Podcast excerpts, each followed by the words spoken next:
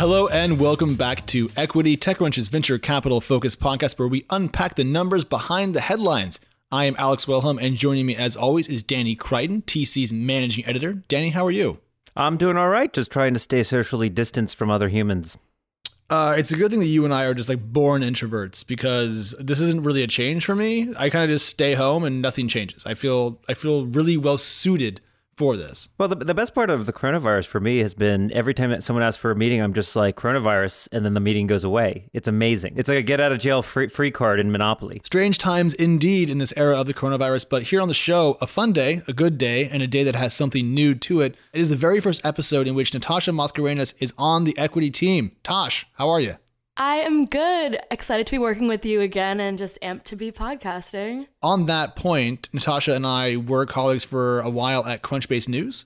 I left and then Natasha came over to TC as well, but Natasha's had a long and illustrious career. She's worked at the SF Chronicle as well as the Boston Globe. She went to school in Boston, grew up in New Jersey, focuses on early stage startups and VC, likes to write long form stuff. Tasha, you're digging into how people actually get their hands on VC, and I was hoping you could tell us kind of what that means. Yes. So when I was noodling over how to cover diversity in venture capital and startups and do it in a way that's useful for readers, I figured out that the way I like to approach it is looking at the different networks startups take or people honestly take to get their first check, get their first yes, their first warm intro, if you will. And I think that that looks really different for a Stanford grad versus a non Stanford grad. So it's a really easy way to track the certain luxuries or privileges certain people have and certain people don't. I'm excited that you're already here and you're already making Stanford jokes. That's a very, very good sign that you're going to fit right in on the equity it team. begins. I'm really glad you're here with the early stage focus because I cover late stage, you cover early stage, and Danny is a former VC. So between the three of us, we should be able to take on any topic that comes our way. So we make a pretty good team. Okay, last thing before we jump into the news, let's go over where we can find you. Yes, I am at nmasc underscore, and that's N M A S C underscore. Danny, can you spell out your last name for people so everyone can find you on Twitter as well? I, I, I, I, I apparently people find me in real life even though they've never seen my face. Uh, hello to the friend who stopped me on the street randomly. Um, but my my Twitter handle is at Danny Crichton, D A N N Y C R I C H T O N.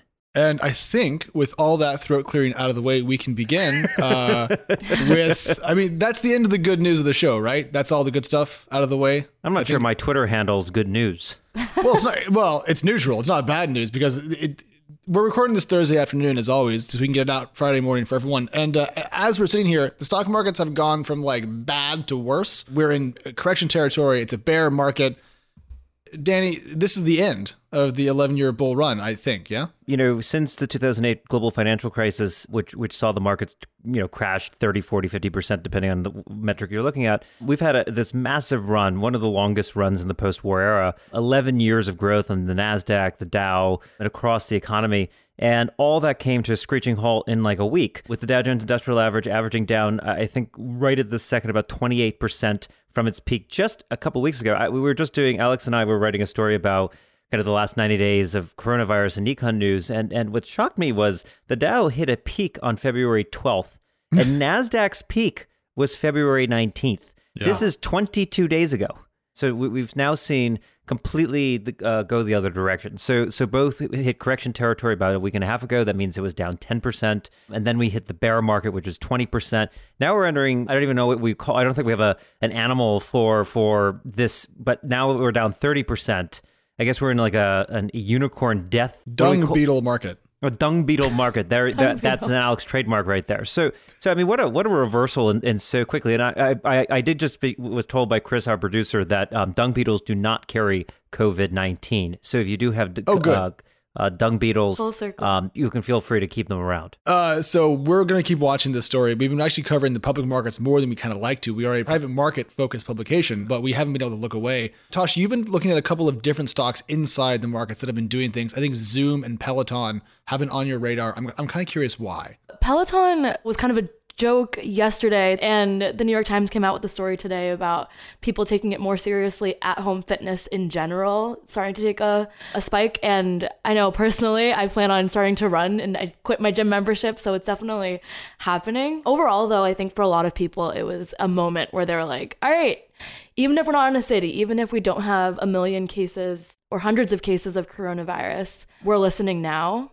So I think it was definitely a pause for anyone and everyone. It was it was certainly a pause for me. I mean, I, I usually get about 20 to uh, 30 steps in every morning on my commute from my bedroom to my my TechCrunch work desk, uh, approximately 15 feet away. But um, I think that the shocking part is, you know, uh, exercise bikes have been around a long time. Peloton had this controversy around an advertisement campaign at, over Christmas. Uh, Alex, remind me, it IPO'd last year, if I recall, early 2019, late 2019, in September of last year. Oh, that's that's how fast the news has accelerated. Everything seems so far in the in the rear view mirror, and you're like, oh, that was just two weeks ago when we were at the top. Um, but Peloton, it started really well. It's declined, and now you know the argument is is like who's going to go to Equinox when Equinox potentially could give you coronavirus. So so uh, a huge increase remote classes are a new thing. And that's sort of the same story with Zoom. But I, I want to talk about the scale of Peloton's recent declines because we've seen the markets reprice a lot of companies lately. Peloton's a great example of a company that had a return to form that has been obviated by the recent market movement. So if you go back to December, Peloton spiked at like $36 a share. It was up quite a lot from the IPO price, a successful run. Today, it's at $19.70 a share, and it's off nearly 10.5% as we record right now. So a stock that people thought would do well is really doing the opposite, showing you that no one's really safe in today's public markets. Everyone's getting hit. Travel's getting hit. Volatility is up. Shit, Denny, SaaS is even down, and, and cryptos are down. It's really kind of a holistic bit of value destruction across every asset class that I track, at least. I mean, the other shocking thing that's happened in the last two, three weeks is we learned that uh, cryptocurrency is kind of bullshit. I, I did write that. True. I wrote that in a much more pleasant text online. But you know, so so gold has gone up, like actual real gold, like you know, metal gold prices have increased because it's a t- typically considered a safe asset. In times of uncertainty, you can just go back to gold. And and crypto is supposed to be, or at least in one of the narratives, is a form of digital gold. You know, mm-hmm. it's a way to save value online in a safe format that might be immune to shocks like government intervention and inflation. And then over the last two, three weeks, we've seen a collapse in Bitcoin, Ethereum, XRP, and a variety of other cryptocurrencies just just dive. I mean, crypto is, uh, uh, I'm sorry, Bitcoin is down 30, Ethereum, I think, was down like 35, and XRP That's is brutal. down 40. And so, so ironically, it's actually tracking the U.S. market even more intensely. So rather than being like a flight to quality, it's like a flight to the ground, so to speak. Similar to the airlines, it's just like goes straight into the it's, ground. It's the inverse of a hedge. So, so I mean, I think we're we're stress testing the whole system, right? We're stress testing a lot of these stocks. We're stress testing their business models, and I don't think a lot of people are liking what they're seeing. No, I mean, SaaS stocks are at their lowest point for a year. Just to put another kind of data point out there, if you're watching this from a startup perspective. But let's let's take what we talked about and pivot it a little bit to our main topic, which is private companies, high growth businesses, and venture capital. I'm really curious about what might happen to these younger companies that aren't really trading. They don't see that much price volatility per se, but certainly they're in the same environment and the same economy that the larger companies are in. And so I was thinking about things like we might see SaaS valuations at the earlier stages pull back a little bit from their recent highs. We might see, you know, D2C companies struggle because Casper has struggled. So I'm curious, Danny, or Tosh, really, what do you expect to see for younger companies as this chaos continues at the uh, public markets level? The part that I'm most confused about slash stressed about preemptively is the hiring freezes for example, I talked to Top Hat, which is an ed tech startup. They were saying that they're seeing a surge in activity because universities are moving online and schools are closing and need to use their resources more than ever. They said that they're going to hold off on hiring until a couple months just to see how things shake out. Danny, what do you got? I mean, I think I mean edtech's going to be really interesting to watch. Obviously, remote work, which we've kind of talked about ad nauseum. To me, the the big question though is, you know, what's the opportunity here? I mean, obviously um, you have millions of people working from home, which means more distractions, less boring meetings with boring other people, and more exciting online meetings on topics you actually care about. And so, you know, obviously there's going to be a little bit of retrenchment. Obviously, I think a lot of companies, like Tosh just said, are either going to lay off or, or more likely just not hire, right? They might have thought they were going to double their employee count this year. They might keep it flat. But I do think that for a number of startups, you're going to see an opportunity where they say, look, there's a unique market up moment. The same is true for VCs. There's some VCs who are actually looking to double down in investing in this era, right? Because there's better deals, it's less competitive, they might get into something better than they might have otherwise before. You know, that doesn't mean that eh, you know the median investor or the median founder is going to grow or try to expand rapidly, but for a certain uh, subset of these folks,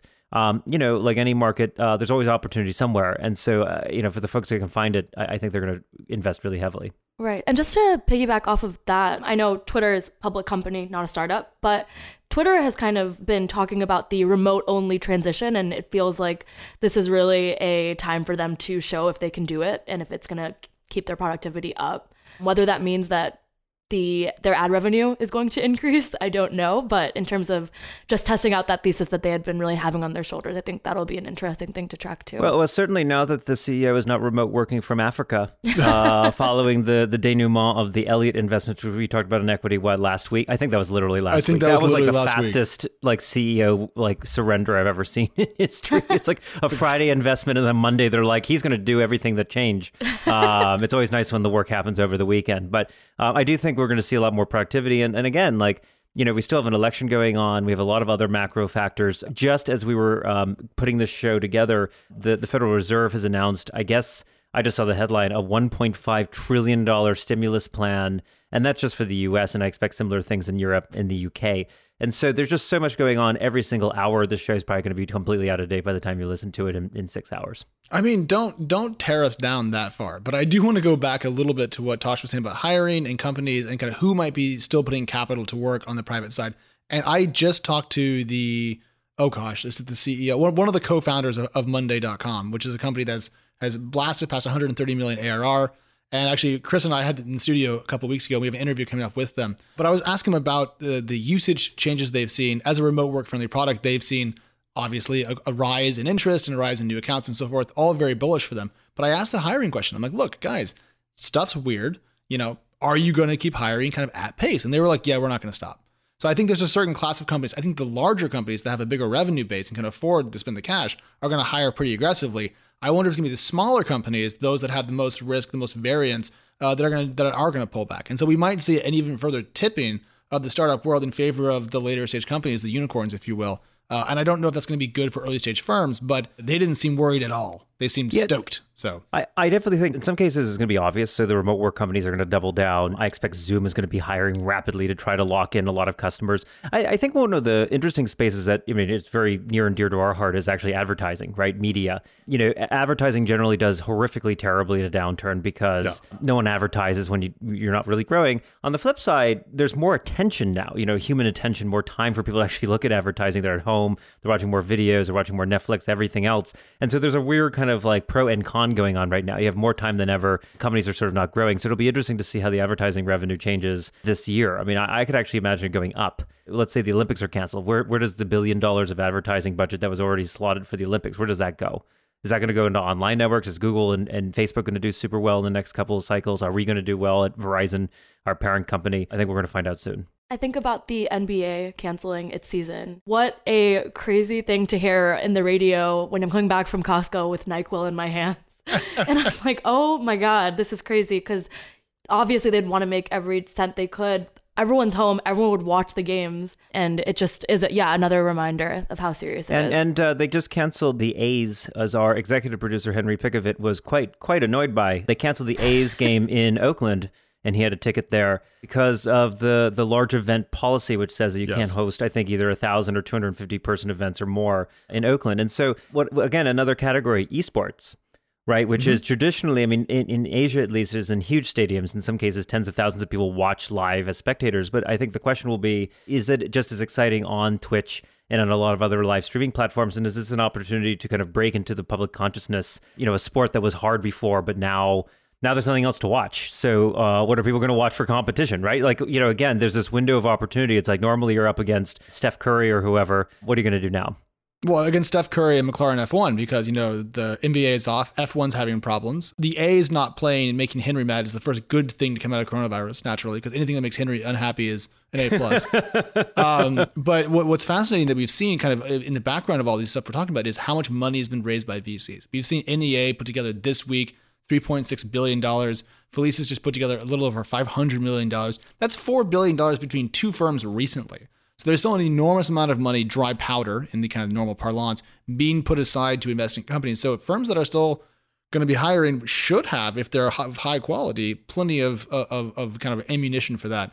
I don't know how fast that new capital will be invested, of course, but they certainly have the the money to move ahead. Well, definitely, and I think I think you know here's another question that I don't think a lot of people are asking, which is you know who is going to be the first limited partner, you know the first person who's backed one of these funds to actually renege because it's going to happen, right? You know, a lot of these funds, if you had a, a, large public markets fund, which is actually your more liquid, you know, capital, right? So your your portfolio managing at the LP level, let's say 30 or 40% is in, in stock, and that's what you sell when you need to do a capital call from a VC, when you actually need to give that dry powder over to the VC to invest in a startup. What happens when that money's not there? You just lost 35% yep. of the marketplace. This happens. Like I have actually seen wires go haywire where someone just didn't wire at closing. And it, it's shocking to people. I mean, the Valley never, it's so unheard of that we don't really have systems in place. In many cases, a lot of investments, there's no escrow. Just assume wow. that everyone's going to wire the money at the right time. And and I, I do think we're going to see, just given how much the gyrations have hit the public markets, I think we will see an LP probably in the next couple weeks who get a cap, you know, gets a capital call maybe for 50 million or something like that. They go, damn, we just don't have that ready to go, and we're not prepared to sell at the bottom of the market to make it happen. Yeah, it's good. I mean, and the the more the markets drop, the higher the chance that goes up, and the more likely it's going to happen soon. So keep your eyes out for that. But let's talk about the other people that are fundraising out there, not just venture capital firms. Startups are, of course, picking up capital. And uh, Mr. Crichton, you put together a a funny punny headline called "The Dollars and Cents" of raising VC during the coronavirus pandemic and very uh, funny. It was it was medium funny, you know. Kind of like me, that's like a funny. nine out of ten. That's true because you're not very funny. It's true. the um, graphic is what got me to click into it. So. Yeah. I even got a colleague. My direct colleague actually read the article. This is exciting. I want I want to point out that Danny and I are sometimes mean to each other on the show, but to be clear, I think Danny's fantastic and tremendous. Okay, now back to the story. Why why did you write this? And two, if you were a startup looking to go out there and raise money, what are some things to not do? As you're out there trying to raise capital during this this period of increased fear and risk? Yeah, I mean, obviously, the, the story came from a, lot of my conversation with founders who are just, you know, uh, in some ways, I don't want to say panicking because it's not like the right word, but it's just like there's a lot of fear, a lot of uncertainty, a lot of ambiguity about the future of the fundraising market. And remember, we have this sort of classic rule that you don't fundraise in the summer right? Because VCs go on vacation, or, at least some, you know, part of the partnership is on vacation every week from June through August, and so, you know, you know, this is sort of the last window to fundraise before the summer vacation kind of hits. And so, you know, what do you do? Coronavirus is shutting down whole offices. No one's taking meetings anymore. You know, a lot of the LP funding is sort of drying up. So, what's going on? I, I think there's a couple of lessons here. One is, as we just discussed, you know, with Felicis and uh, NEA, there's a lot of dry powder and you know the valuations are going to decrease for a lot of startups in the next couple of weeks it's inevitable like it, it, that doesn't mean it's going to be an 80% drop but you know even a no. haircut of 15 20% from highs just a couple weeks ago may surprise a lot of founders that said there is money out there. A lot of angels want to invest. There's a lot of seed funds that have raised 30, 40, 50 million dollar funds, and they need to get that out there as soon as possible. And this might be their best opportunity to get a return in recent memory, right? They can get into that SaaS company that had a 30x multiple, now it has a 10x multiple. And so I, I do hear from at least some VCs that they're looking to double down and actually expand the amount of investing that they do. They're not taking a wait and see. Obviously, a lot of others are taking a wait and see. And then, you know, when it comes to actually fundraising itself, I think the lesson I've heard from VCs and founders is that the biggest challenge is going to be around momentum, right? So the, the hardest part of closing a venture fund is can you get everyone around the table at the same time with the same terms and actually close on a term sheet? And that requires a lot of momentum. And without having mm. any physical meetings, I mean, at least in the Bay Area, it sounds like no one's meeting anyone anymore. It's just harder on Zoom to build the kind of rapport you need between investor and founder and to get around closed. And so I, I gave a couple of tips on how to go about doing that. The reality is, is I think you just have to triage much more aggressively. I mean, we talked about a week ago using DocSend data that the average or one of the clusters of seed funders talked to 90 to 200 pre-seed investors before locking in their term sheet, right? Today, you probably are still going to have the same numbers, but instead of continuing the conversation with a lot of those folks, you're going to have to triage and say, look, these 60 people are just not going to pull the trigger. They're not in the market right, right now. They're not going to commit. And um, if you can triage and focus on the ones who do, I do still think it's possible to get rounds done today. I could be wrong. In two weeks, I'm going to bite my my tongue, but um, at least for now, from what I hear, a lot of funds are still in the market, and they're just they're just trying to find the best deals possible. I'm curious if we're going to see because everyone's telling me the same thing, Danny, that they have capital, they're putting it to work, their investment cadence hasn't changed, they're not worried about valuations, that great companies always get funded. And I, I it's the same five things I always kind of hear. I, am curious if it's going to bear out, and we'll be able to look at the data for Q1 uh, across the three months in a little bit, and we'll see if people are pulling the trigger as often as they have been. I don't think they are. I think there's more of a slowdown than people are talking about. That's my mm. prediction or my guess because people just aren't doing much. I mean, they're they're at Costco like no, Tosh was. You know, they're just buying tons of hand sanitizer, and tequila, and they're bunkering up. Just jumping into, I think that the impact on seed and early stage startups will be to, will be really interesting to track versus late stage startups. It'll be easier to get seed funding than it is for late stage companies, just due to lack of due diligence needed to vet a founder and a beta product versus a company trying to raise its Series D.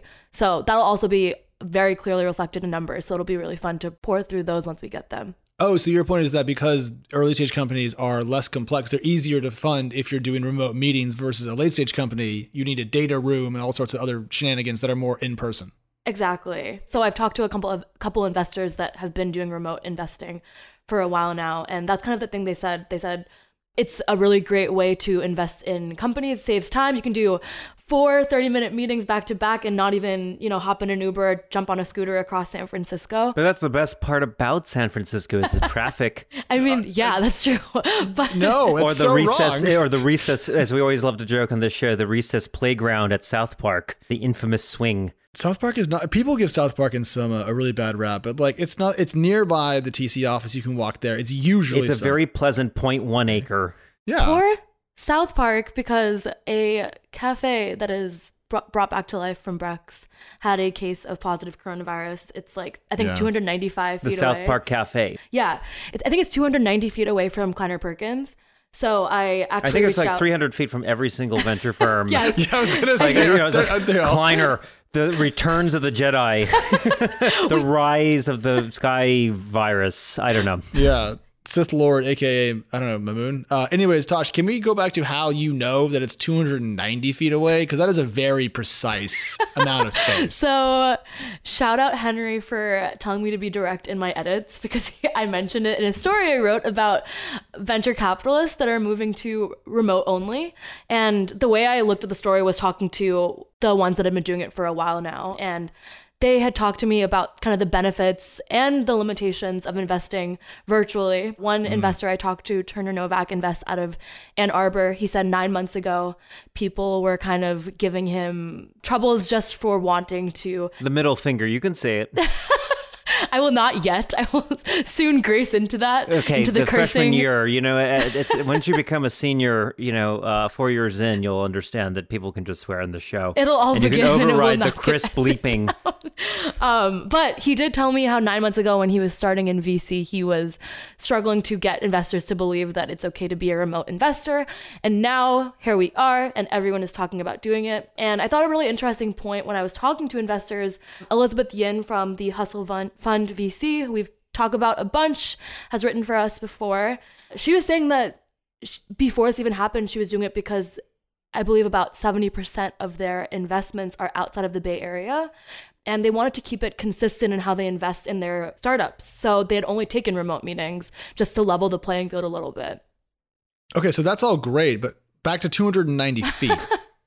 I was so I was I wanted to quote Kleiner Perkins and see if that proximity to a coronavirus case had changed their policy. Oh, so they told you they were that that many feet away. I, I Google Maps it. Okay, that oh, was okay, the, that okay. was the answer I was trying to avoid. We use satellite photography, CIA crypto analysts, and people at the National Geospatial Intelligence Agency to figure out the 290 feet. Exactly. I will ask a question 17 times if that's what it takes to get the answer that I want. That was ha- that's a hashtag capital J journalism going on right For there. the record, yes, Kleiner Perkins has not moved fully remote as of yet, but they said that they have done at least one virtual investment in the past and are continuing to closely monitor the situation.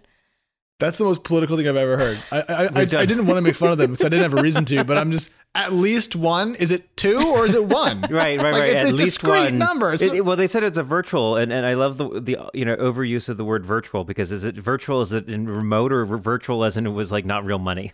it was like All it's like I, I have a virtual stock portfolio. It's not going to be my greatest 401k. But I, I, you know, talking about people going fully remote, the other big news I think since we last had hosted Equity is that uh, YC Demo Day for the first time Yeah. in its history is going fully remote starting on Monday. They actually accelerate. This is the strangest thing, by the way, but they accelerated the demo day by a week to this Monday from, I believe, the following Monday, if I'm remembering my dates right. And so we actually have YC demo day coming in just a couple days here. And I guess uh, the last thing I heard, and I, I apologize if this is just wrong, the last thing I heard is that they're going to do one slide per startup and it's going to be like a pre-done video by each startup. So they're not going to do it live. They're just going to have the video, uh, the startups host of like a, a what a one or two minute pitch, and you hit the play Yeah. button and you just kind of go. And I was joking internally that like by getting rid of all the audio and the vis- vis- visuals, and you just have one slide, that might actually increase the valuation for a lot of startups. I mean, it's yeah. gonna it's gonna flatten them out. I there think will be It's less become a- Twitter jokes. When I was at YC Demo Day last demo day, there was someone, there was a slide that was just like Nike is evil and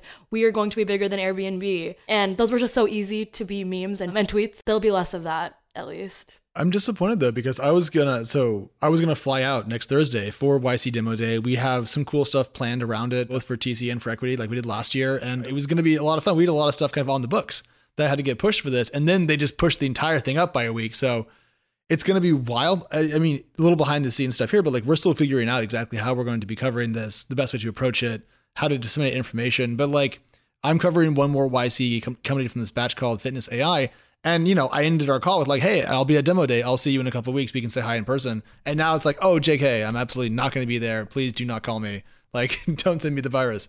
Uh, it's, it, I don't know. I'm disappointed. It's a fun thing to go to. Um, it has a good vibe to it. It's a very unique atmosphere It is. among all the different demo days I've been to. So I'm, I'm saddened, I guess, by it, which is a weird thing to say about a startup thing, but like, it's a bummer. Well, it's it's a unique event, but it's also uh, you know a trendsetter. You know, a, a lot of the practices that YC pioneered in the industry have been borrowed by other accelerators, other venture firms. So not just the demo day concept, but the handshake protocol, which which today is definitely not the way to go about sealing a deal apparently anymore in the coronavirus era. And uh, I expect more changes. So you know, the fact that they're going to go to fully remote is an amazing experiment. Like if it's just as successful, you know, will other demo days also go fully remote as well? But I want to. I, I we have one more important story talking about a virtual investment. Actually, Sequoia had a real investment this week that became suddenly a virtual investment. So one of the big news stories, Alex, do you do you want to go over it or should I go over it? Oh no, please! I'm just, I- I, like- I, I can't wait to hear you tell it. I'm so you excited. love, you love that. That was a, the segue of segues right there. You know that that's like driving around on a Segway and be like, let me segue on that. Uh, Okay. So so Sequoia had done a thir- 35 million, uh, of which I think they did 21 into a, a, a- a payments facilitator startup called Finix. So, so Finix is like the bare metal of payments startups. It's designed for large enterprise customers who want to customize and have the engineering talent built in. So think think like a large company like Facebook needs to accept payments, doesn't want to necessarily build it out themselves um, or someone like Shopify. So they're they're a little bit more bare metal than their competitor Stripe. It just so happens that Sequoia is a massive investor in Stripe, actually has billions of dollars of returns sitting on its balance sheet from Stripe. And um, somehow, I guess uh, if you read in between the lines, and I've also heard some stuff from the ecosystem, Sequoia basically ran into Finix at a conference and basically ran through a full Series A round, I, I guess in like two or three days. I think in our story, we're quoting it as 48 hours. And no one ever figured out that Finix is a direct competitor to Stripe.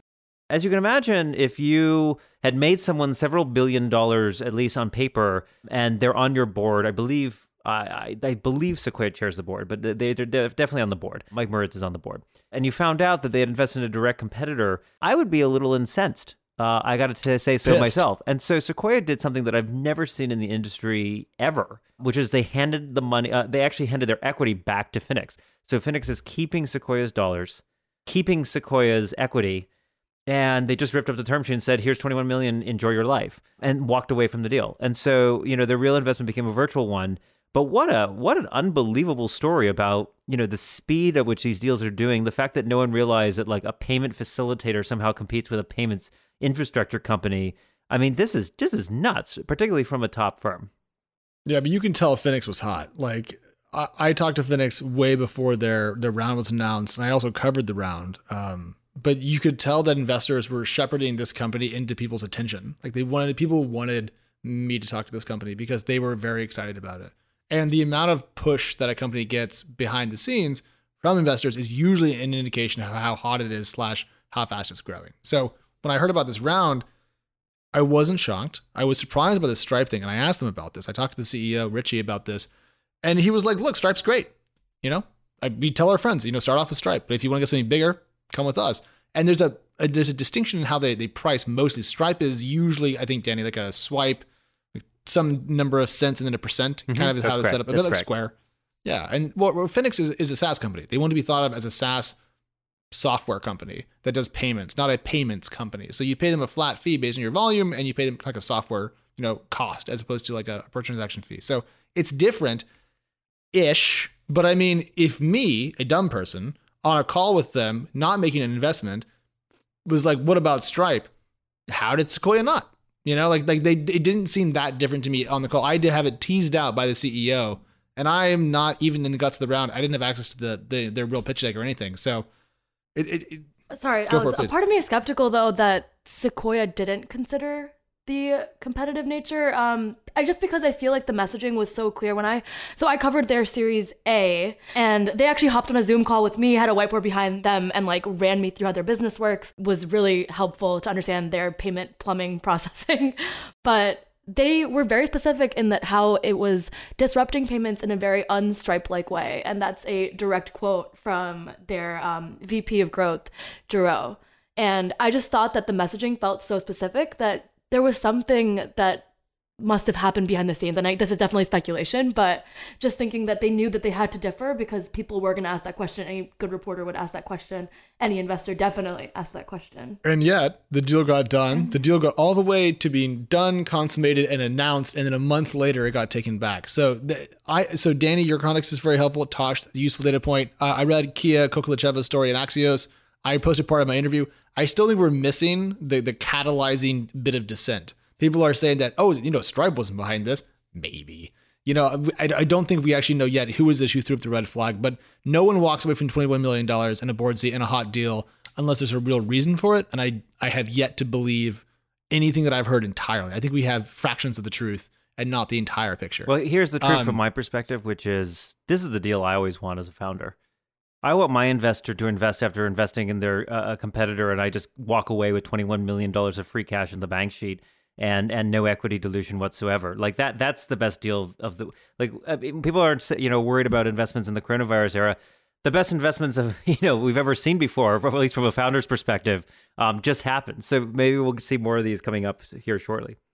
I mean, I mean, I don't think we'll. If if I see another deal like this, I'll I'll be in awe because this this is like a an, a, a, I don't have words for it. I just literally failed at English. Um, it's a, it's a screw up because I can't say fuck on the show. Apparently, it's a screw up. Uh, so large I was going to say cluster fuck, but it, does it does, if you add cluster to it, does it still count from an FCC no, guideline? but you can't say fustercluck or goat rodeo as a stand-in. so you Ah, can say okay, that you go. goat rodeo because cluster fuck is banned. You know, you can't say cluster fuck on the show. um, anywho, the point is Sequoia uh, made an error so large that we're still talking about it. You know, a couple of weeks later on. So I don't think we'll see this again. But if we do, we will talk about it on the show. But we are out of time, and so we must conclude. Natasha, thank you for joining. Thank you for being here. Lovely to have you. thank you for having me and for joining the team Lovely. And Danny, as always, a treat. And uh, I'm looking forward to seeing everyone uh, next uh, Thursday.